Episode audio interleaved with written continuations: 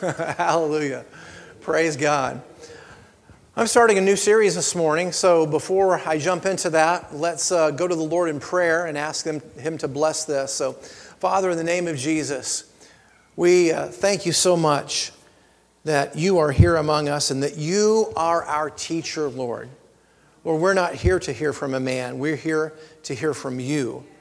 So as we open up the Bible and read your holy, divinely inspired word, we pray that it would just leap off the pages to us, Lord, that you would give us revelation, knowledge, and understanding, and a spirit of wisdom and revelation. Lord, as Jeremiah thirty-three three says, show us great and wonderful things that we do not know. We ask, O Lord, that the enemy of our souls would not be able to hinder the proclamation of this word in any way, nor the hearing of it. Give us ears to hear and eyes to see and hearts and minds that comprehend what your Spirit is saying to the church and to every individual, every family this morning. And Lord, please allow that word to be planted in the good soil of our hearts where it produces a harvest of righteousness for your name's sake. And for these things we thank you so much, Lord. In the name of Jesus we pray. Amen. Amen. Praise God. Well, as I said, I'm starting a new series this morning called Preparing for Christ's Return. And I'd love for you to turn to our master text that we're going to be reading in Matthew chapter twenty-five. And while you're turning there, I want to make a, one quick reference to a different passage. Uh, it's not our master text, but just to kind of prepare us for our master text. Um, and that passage is First Thessalonians four sixteen that says, the Lord himself will come down from heaven with a loud command and the voice of the archangel and with a trumpet call of God. And then that passage goes on to explain other elements of Christ's return.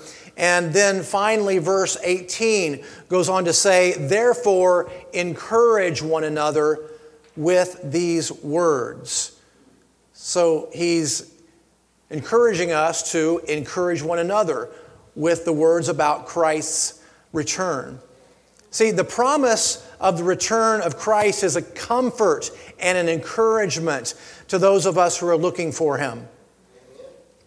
But the promise of Christ's return is also a warning to those who may be spiritually groggy.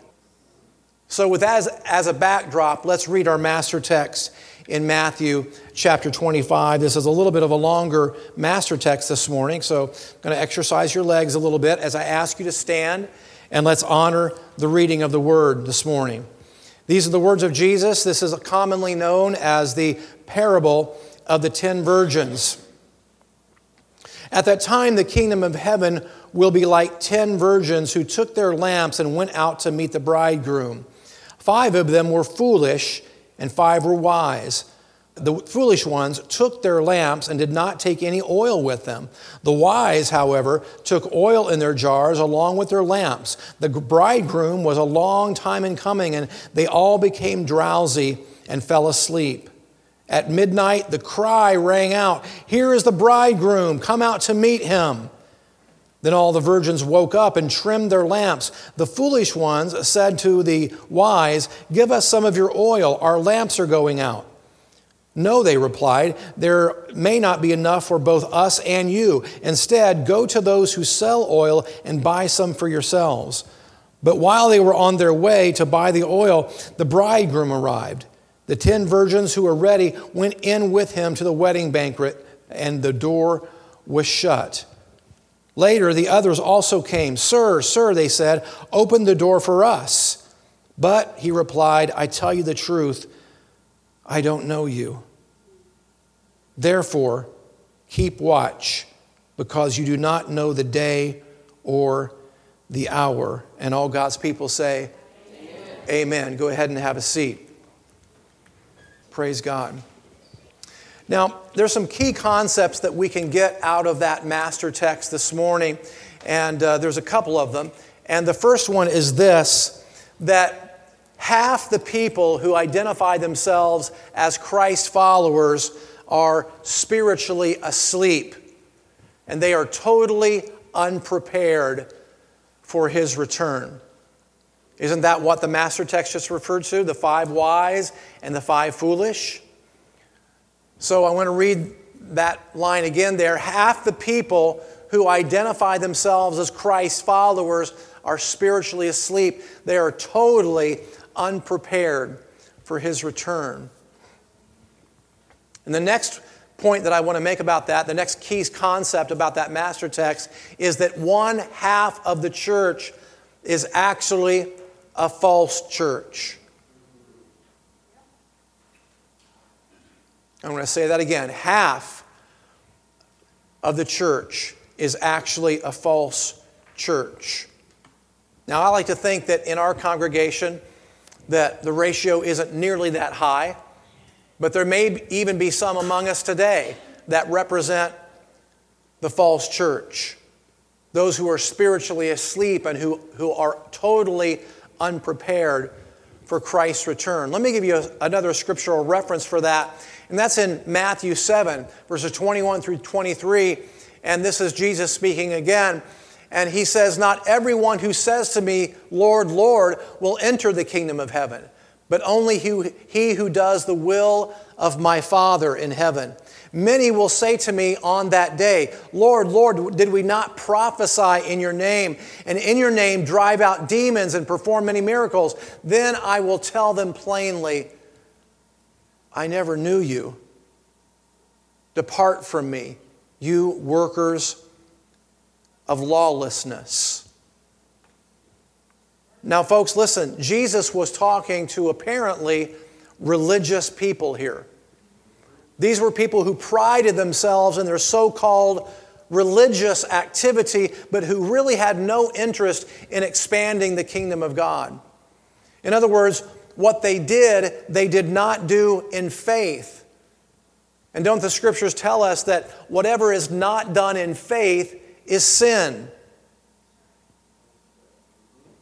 So is it possible then to be doing religious activity and still be in sin? Well, if the Pharisees of Jesus' time were any indication, the answer to that question is absolutely yes. Absolutely yes. So in preparing for Christ's return then, we have to ask the question, are we in the last of the last days? And in, in talking about Christ's return, we have to analyze the times that we're living in in light of the scriptures and analyze the signs of the times. So there's a scripture that I've referred to many times, but I want to kind of use this as a checklist this morning. Read over this passage again in Second Timothy three, verses one through five, and just kind of go down this list. It says this, "But understand this, in the last days, terrible times will come." So let's compare what we're about to read here with our culture. "Men will be lovers of themselves." Check. "Lovers of money." Absolutely. Mm-hmm. "Boastful."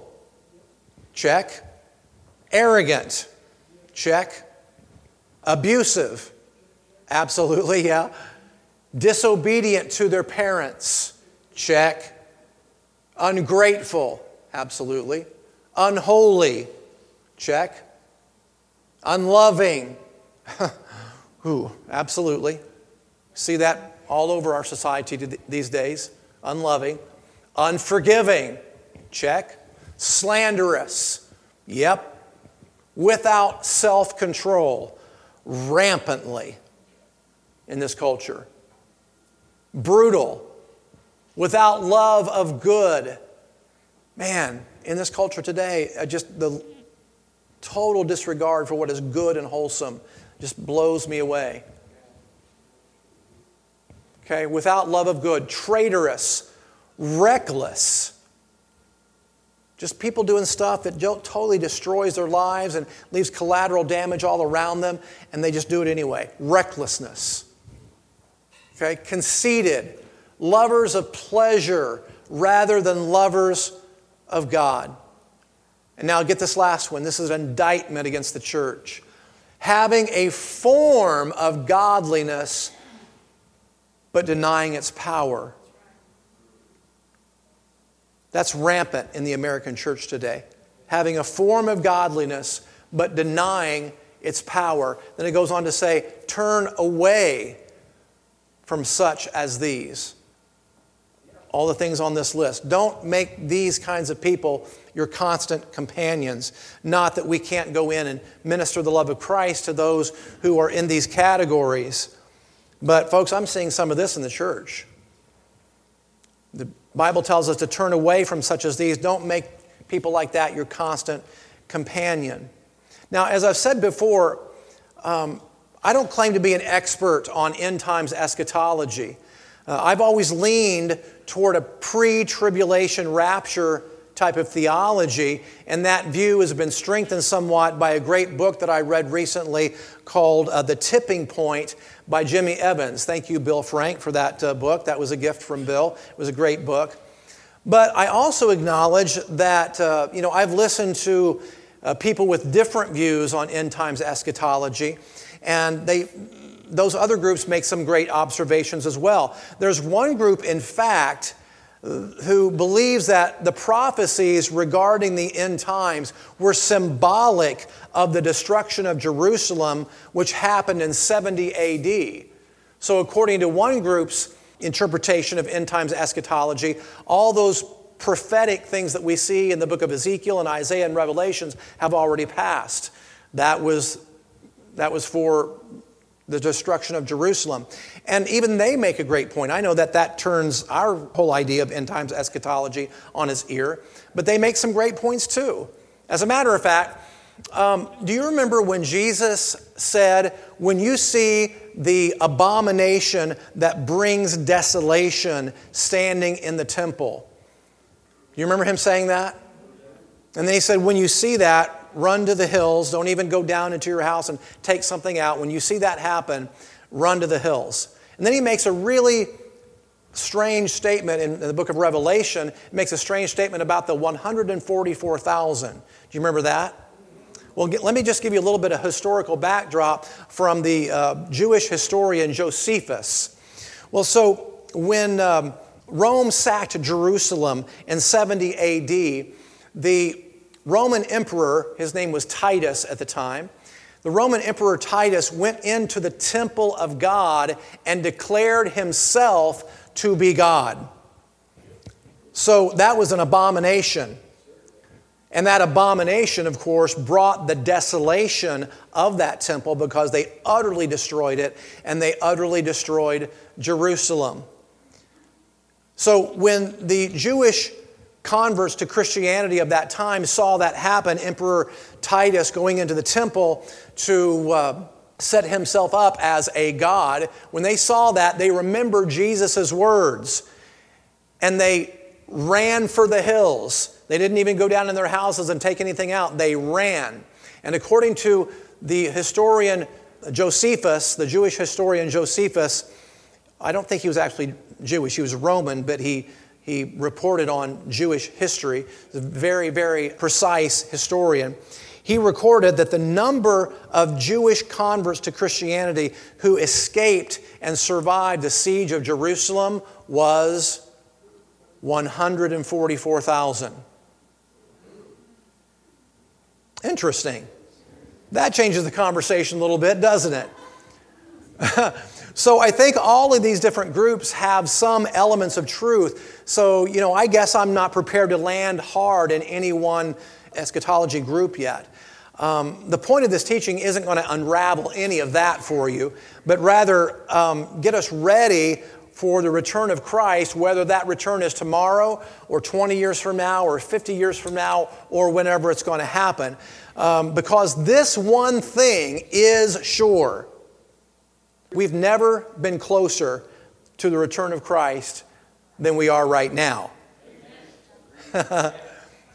So going back to our master text then, I want to give you seven signs of the unprepared. And this is going to be the basis for our series. I'm just going to give you one today, one sign of the unprepared, but ultimately I'm going to give you seven signs of the unprepared as we um, go through this series. So the first sign of the unprepared is being totally wrapped up in one's own affairs with very little thought of kingdom advancement. And our scriptural reference for that is Second Timothy two four, which says, "No one serving as a soldier gets entangled in civilian affairs, but rather tries to please his commanding officer." Now, you're looking on the screen there of people enjoying some popcorn at a movie. And by showing you that picture, I'm not suggesting, of course, that it's wrong to go to movies, depending on what movies you watch. Please make wholesome choices. Okay, I'm not saying that, that it's wrong to go to movies or entertain oneself from time to time. But when one's focus is on the absolute worship of self. And what I mean by that is that everything you do revolves around you and yours. And it's all about your job, your entertainment, your hobbies, your kids' sports, et cetera. And the ratio of time spent on those things compared to uh, advancing the kingdom is something like fifty to one. Well, that is a problem. That is a problem. You see, I've told you before in previous teachings over the years that success gurus say that most Americans' ratio of entertainment to self-development is something like fifty to one in favor of the entertainment. And if we would just adjust that a little and bring it to closer to five to one, still in favor of the entertainment, but you begin spending more time on self-development. You see, if you were to do that, no one would ever catch you again. Why? Because most Americans' lives, get this, most Americans' lives are totally given over to useless activity, even in the church. I'm going to say that again. Most Americans' lives are given over to useless activity. See, if, if we were to begin putting more time into knowing the Bible better, to praying more, to serving more, and doing some things to change our culture, Christianity would absolutely take over America. Instead, most Christians are right there in the mix with the rest of the world, piddling away their lives, doing very little, if anything, of eternal value. I got a lot of good amens and enthusiastic response on that, didn't I? Okay, I want to say that again. Instead, most Christians in this country are right there in the mix with the rest of the world, piddling away their lives with doing things that have little, if any, eternal value. Now, on that note, I'm going to read some excerpts by a letter by a young communist written to his fiancée breaking off their engagement. And the girl's mother sent this letter to Billy Graham many years ago, and Billy Graham published it in one of his publications. And this young communist's fervor and passion for the communist cause is an indictment against most Americans who, by and large, lack this kind of mission mindset. So let me read this letter to you. It's on the screen. We'll read it together. Here we go. He says, "We communists live in virtual poverty. We turn back to the party every penny we make above what is absolutely necessary to keep us alive. We communists do not have time or the money for many movies or concerts or T-bone steaks or decent homes or new cars. We have been described as fanatics. We are fanatics. Our lives are dominated by one great overshadowing factor, the struggle for world communism." He goes on, "We communists have a philosophy of life which no amount of money can buy. We have a cause to fight for, a definitive purpose in life. We subordinate our personal petty selves into a great movement of humanity. And if our personal lives seem hard or our egos appear to suffer through subordination to the party, then we are adequately compensated by the thought that each of us in his small way is contributing to something new and true and better uh, for society." And one last segment from that letter. This is one thing which I am in dead earnest about, and that is the communist cause. It is my life, my business, my religion, my hobby, my sweetheart, my wife, my mistress, and my bread and meat. I work at it in the daytime and dream of it at night. Its hold on me grows, not lessens, as time goes on. Therefore, I cannot carry on a friendship, a love affair, or even a conversation without relating it to this force which both drives and guides my life. I evaluate people, looks, ideas, and actions according to how they affect the communist cause and by their attitude toward it. I've already been in jail because of my ideals, and if necessary, I'm ready to go before a firing squad. Folks, this is why socialism and outright communism has invaded our society today, because those who have been deceived into believing this satanic ideology is somehow better for society are more ardent about their faith, and yes, it is a faith, they're more ardent about their faith than most Christians are about ours. Listen, communism has claimed the lives of hundreds of millions of people in the last century. We never thought this twisted philosophy would come to America, but it's here. And yet most Christians in America are more interested in their Sunday barbecues than they are Sunday worship. We're more interested in the football scores than we are having our faces in the floor in ardent prayer and worship. We're more interested in what's streaming on Netflix than we are reaching a lost and dying world with a message of the hope of the gospel of Jesus Christ. And here's the most frustrating part about that. A certain percentage of those hearing this message right now will agree one hundred percent with what I'm saying, but then walk out these doors and do absolutely nothing. We're anesthetized by our entertainment, lulled to sleep by our comfort. Now listen, I'm not praying for persecution, but maybe if the fires of persecution got hotter, the fires of prayer would get even hotter. Now, I want to go back and read the last part of that young communist's letter again and replace the word communist with Christian or kingdom of God. And let's see if this represents your mindset. You ready? Here we go. There is one thing which I am in dead earnest about, and that is the kingdom of God. It is my life, my business, my religion, my hobby, my sweetheart, my wife, and my bread and meat. I work at it in the daytime and dream of it at night.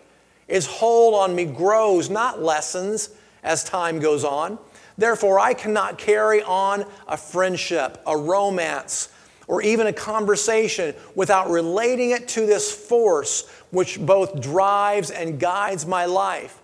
I evaluate people, looks, ideas, and actions according to how they affect the Christian cause and by their attitude toward it.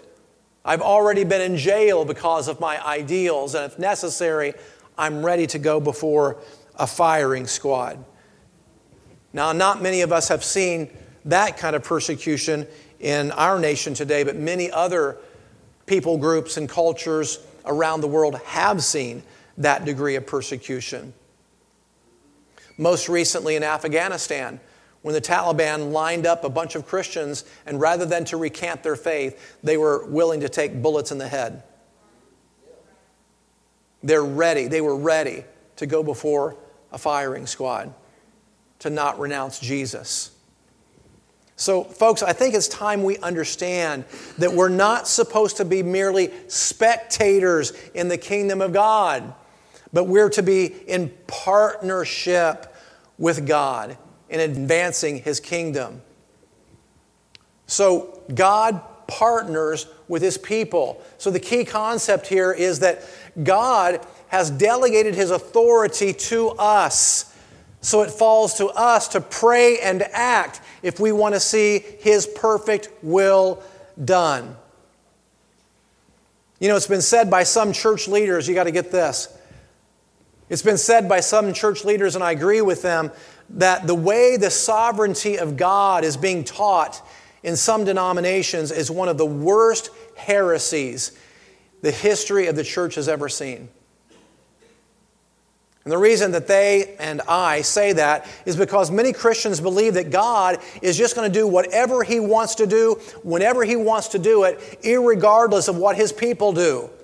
But that's not the way God operates. See, God has clearly delegated his authority to mankind in the garden, and then Jesus reinstated that authority. So God works within the context of partnership with his people. You know, one good reference of that is in Psalm seventy-eight forty-one, which says that the ancient Israelites tested God in the wilderness, and they, get this, limited the Holy One of Israel. Folks, how do you limit a limitless God? By not carrying out his commands, because he works within the context of the partnership of his people.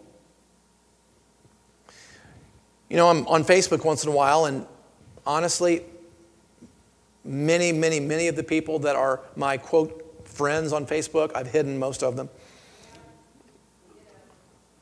But I've allowed a few to come through because they have some pretty good material that they that they post from time to time. So I found this meme the other day that relates to this point. I like this. Quote of the week.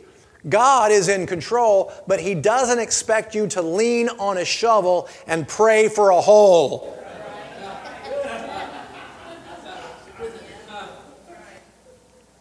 He expects you to get busy. You know, that old saying that we've heard, God helps those who help themselves. That's not a Bible verse, by the way. But it absolutely is a true statement. We do see that truth represented in the Bible. Those exact words aren't in the Bible, but that is a true statement. God helps those who help themselves. Let me give you some other key concepts here.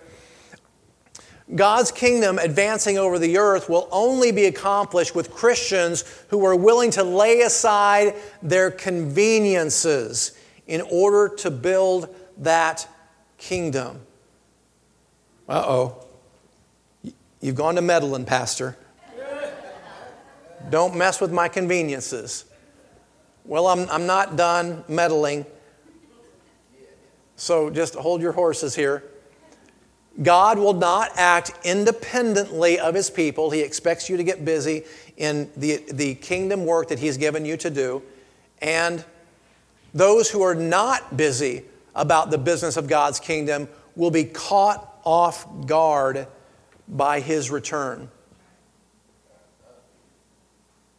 Now, in Luke twelve, Jesus tells the story or the parable of readiness. I don't know if anybody else calls it that. I call it that um, because I think that's a concise way to describe what Jesus was saying in that parable in Luke twelve. And in that parable, he tells about a master who goes away for a time to his wedding banquet, which in that culture was not just an evening event, but that could have lasted for several weeks. So he put his servants in charge of his business while he was away at his wedding banquet for several weeks. And, uh, and the master put some of his servants in charge of his business while he's gone to continue to um, prosper that business. And at the end of that parable, uh, Jesus described the servants who had become derelict in their duties because they got tired of waiting for their master to return, and they, they actually began to fall into immoral behavior during that period of time. And Jesus said in that parable that, that the return of the master will take those servants off guard, and then he will assess what they've been doing or not doing, And then, get this, and then after evaluating and assessing what they've been doing, he will then assign them a place with the unbelievers. That's what it says. I'm just quoting the Bible. However, those who keep their lamps burning by being about the business of the master will be greatly blessed. So let's look at the tail end of that parable in Luke chapter twelve. This is just the last portion of that. So we need to be keeping our lamps burning by being ready for his return. So let's read this. Luke twelve, verses thirty-five through thirty-eight says, "Be dressed for service and keep your lamps burning. Then you will be like servants waiting for their master to return from the wedding banquet, so that when he comes and knocks, they can open the door for him at once. Blessed are those servants whom the master finds on watch when he returns. Truly, I tell you, he will dress himself to serve, and he will have them recline at the table, and he himself will come and wait on them. Even if he comes in the second or third watch of the night and finds them alert, those servants will be blessed." So God has reward in mind for you. See, diligence is met with great reward. Diligence is met with great reward. So we're going to be talking more in this series about ways to get ready. So um, I coined a little term. I, I think I made this up, but other people may have said it too. Sometimes I hear something and then by osmosis, I sleep at night and I wake up and go, wow, what a great saying that I just came up with. So I don't know if I actually made this up or I just heard it from somebody else and remember it. But the saying is, see a need, plant a seed.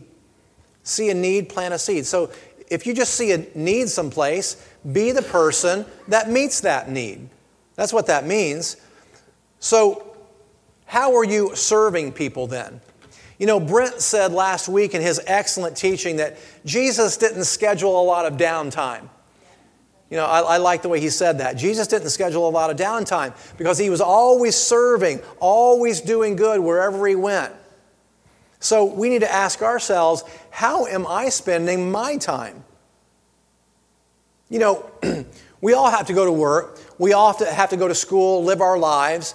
But in the process of those things, we can be planting seeds along the way and doing good and helping people wherever we can.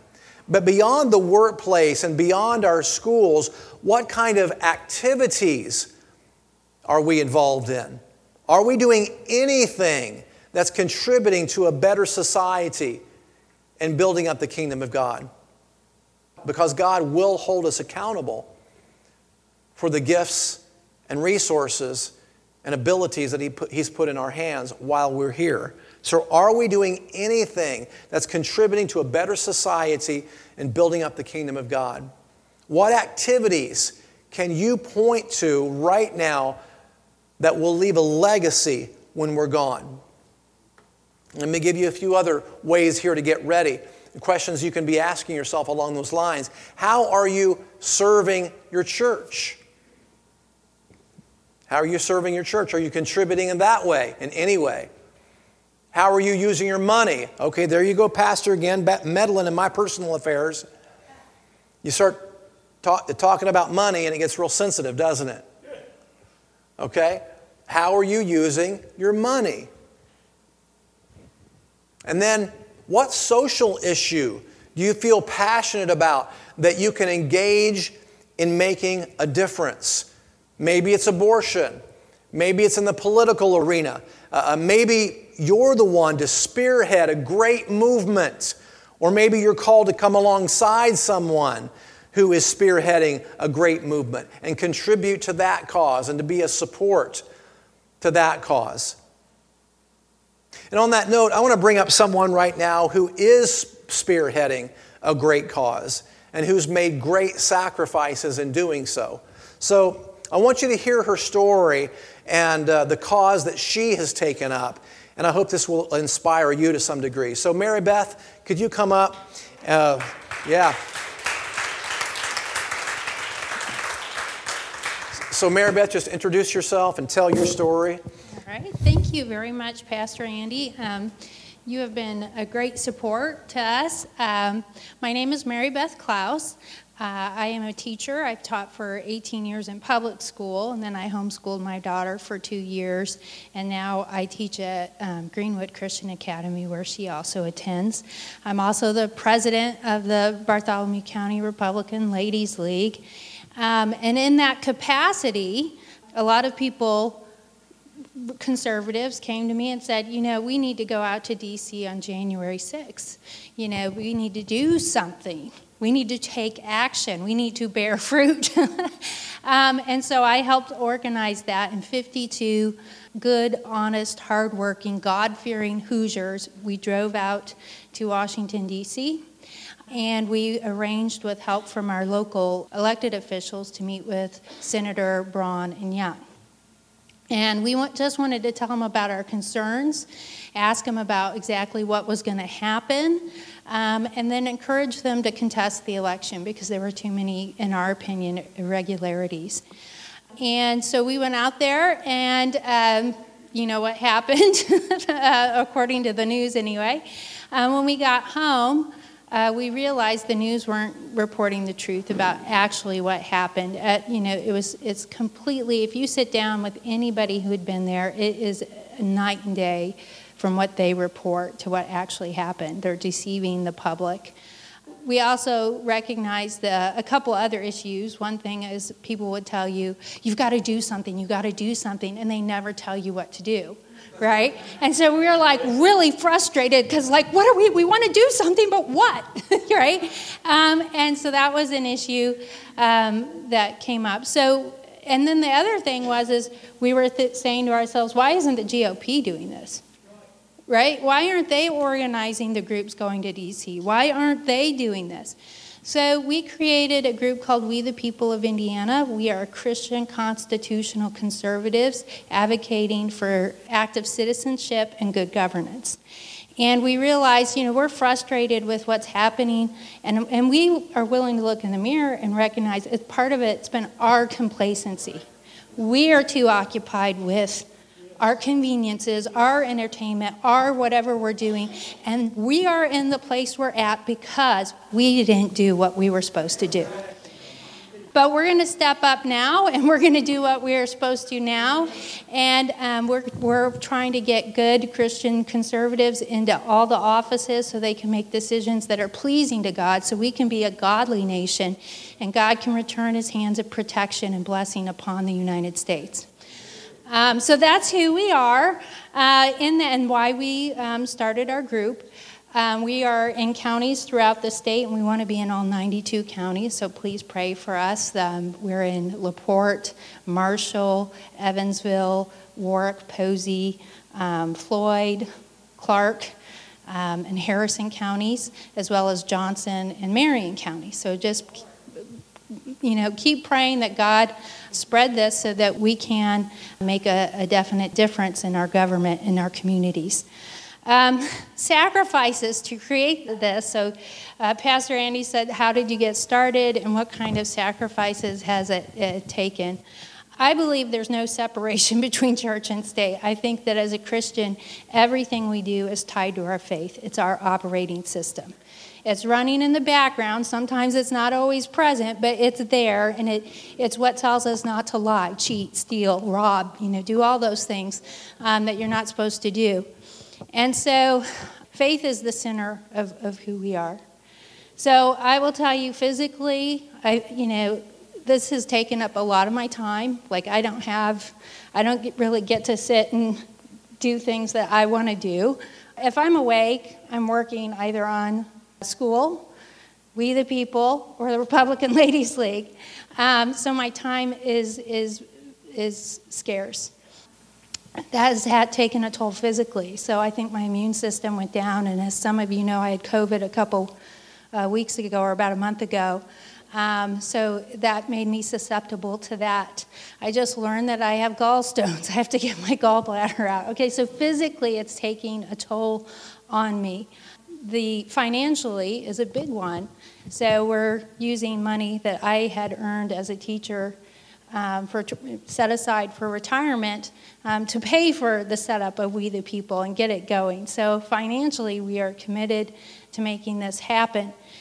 You know, my house, you talk about your environment. You know, I keep the kitchen clean. I get the laundry done. I clean the bathrooms. So pretty much I'm not inviting you to my house because it's a mess. I love you, but you're not coming to my house. So so, so, so there, there's lots of sacrifices that go along with doing this. Um, but first of all, like Paul, we count it all joy, right? Count it all joy for the kingdom. And I look at my daughter, who's fourteen, and I say, I do this so that she can grow up in the United States that I grew up in, that with the freedoms and the liberty to love God, because we already see, if you look, um, there, the media and legislators are equating us as Christians to the Taliban. They're saying we are equally as bad as terrorists. They're already putting that propaganda out there. And we need to stand up now before it's too late, or our kids and our grandkids will never know the United States we grew up in. And so um, all sacrifices are worth it if, if she gets to grow up in, in a country that I got to grow up in. And so that's We the People, and I, I hope you join us. Yeah.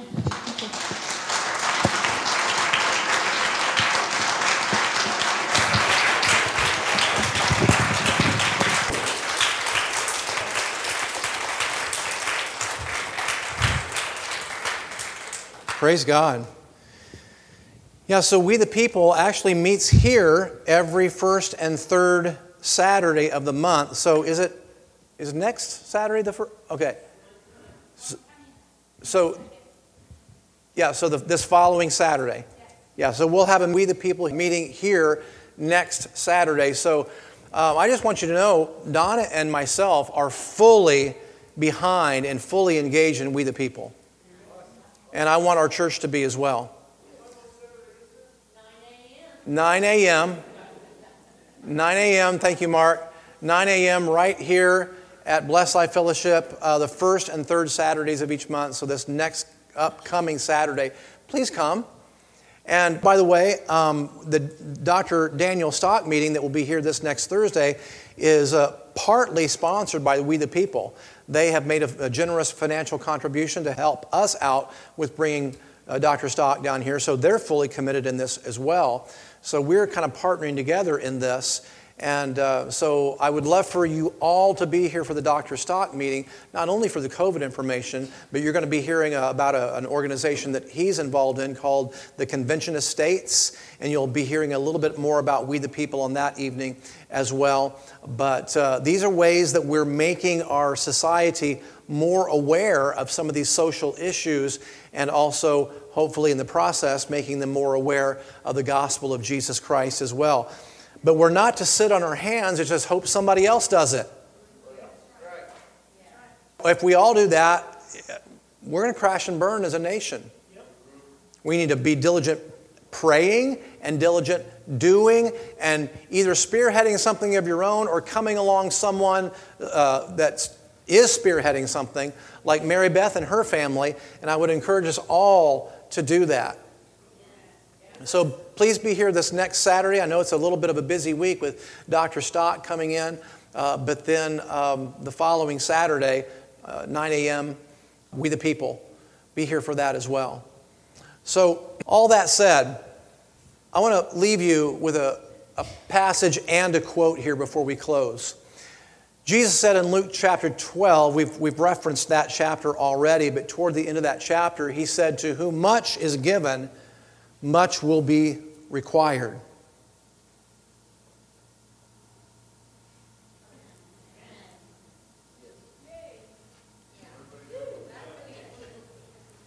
Just want you to ruminate on that for a moment. To whom much is given, much is going to be required. Now, I only quoted the first part of that passage there. It goes on to say, "And to whom much more is given, even more will be expected." So God's made an investment in you that he expects a return on that investment.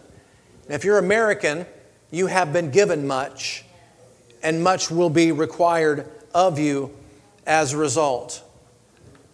Now, folks, the basis of this teaching this morning is the the, the wise virgins and the and the foolish ones, the wise ones preparing themselves for the bridegroom's return, the foolish ones piddling away their time and not being prepared and totally taken off guard when the bridegroom returns. And there'll be some folks that just go about business as usual, not understanding the signs of the times, and will be taken completely off guard when Jesus comes back. And I don't know when Jesus is coming back. I really don't. But as I was reading Jimmy Evans' book, The Tipping Point, this past week, um, he said something toward the end of that book that I've actually been telling you for the last several weeks, but he just said it in a little bit of a different way. So I want to end with his quote right here. He said, "Plan like Jesus isn't coming back for a hundred years, but live like he's coming back today." And that means live your life in holy fear and reverence of God, knowing that this could possibly be your last day on earth.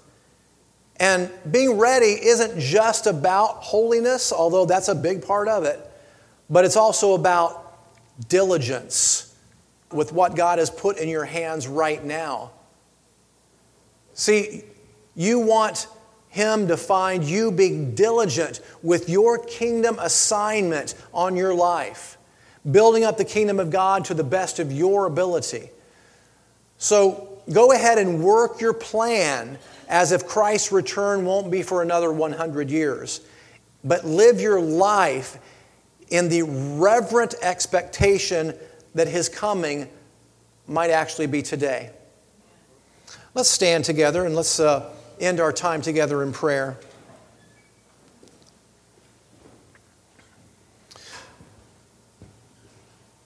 Father, we come to you this morning, first of all, repenting of our spiritual lethargy. Re- repenting, Lord, that we've made so many other things, our entertainment and our conveniences and all the other things that we so often put ahead of kingdom priorities and kingdom advancement. And Lord, I pray that you would give us all a passion and a fervor to wake up out of our spiritual stupors and get to work with the business of expanding your kingdom in whatever way, shape, or form that that might take for each individual. And Holy Spirit, I know that you will inspire each individual with what to be doing to prepare for your coming, O Lord. I want to say a special prayer for Mary Beth and her family and the We the People that you've laid on her heart to begin changing our culture. And I pray, Lord God, that you would just expand and multiply those that are coming into that organization and that movement, and you would cause that thing to flourish across this part of the state, but even the entire United States. Lord, I'm reminded of, of Gideon, who when you approached him, Lord, you said, uh, he said, "Who am I? I'm the least person in the least tribe of Israel and the least family." And he felt that he didn't have what it takes to do what you were asking him. But Lord, because he was diligent, because he was obedient, you went on to use him to deliver Israel from their oppressors. And even when he led that army, Lord, you took that army down from tens of thousands of people and made most of them go home except for three hundred. And with that little band of soldiers and that little insecure person named Gideon, you did great things for Israel. I'm reminded of that, Lord, because sometimes our efforts can seem so insignificant and so small, like what could I ever do? And what could this small church ever do? Or what could we the people, as few as we are right now, what could we do against this great horde that we're up against? But Lord, great hordes have proven to be nothing compared to your strength. So we ask you, Lord, to inspire each and every one of us, speak to each and every one of us about what you would have us do individually and as families, but also what you would have us do as a church. Because, Lord, we want to be involved in what you are doing in the earth in these last days. Don't pass us by, Lord. We say, here we are. Use us, Lord. We're ready. We present ourselves before you, much like Isaiah once did, Lord, saying, Lord, I'll go. Send me. And help us to be obedient to that call that you place upon our lives. And Father, lastly, I pray that as we go our separate ways and in a minute here, I pray that this would not just be another message that gives us temporary inspiration, but then we do nothing with it. Give us strategy, Lord. And I believe that's part of what you've done with Mary Beth and her family and with what We the People is doing. You're giving them and therefore us strategies. Strategies. So, Lord, we're praying for a great move of God in this community and a great move of God across this nation. And we know that you can do it, Lord. We can't do it. In and of ourselves, we can't do it. But when we partner with you, we know that great things can happen. And we thank you and look forward to what you're doing in this nation. And I just believe that our better days are ahead. Hallelujah. So I speak a blessing over my brothers and sisters as we prepare to go here for in a moment. And I, I say, Lord, lift up your countenance upon my brothers and sisters and make your glorious face to shine upon them and give them peace. And I pray, Lord, according to Deuteronomy twenty-eight, that you would bless them in the city, bless them in the country, bless them in their rising up and their lying down. Bless them in their coming and their going. With everything they set their hands to do, Lord, may it be blessed and prosperous and fruitful for your kingdom. And for these things, we thank you and look forward to partnering with you in your kingdom conquest throughout this earth. In Jesus' name we pray. Amen.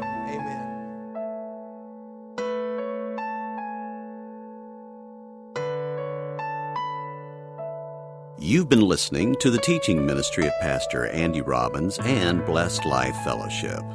For more teaching and ministry resources, go to the church website at w w w dot blessed life fellowship dot org.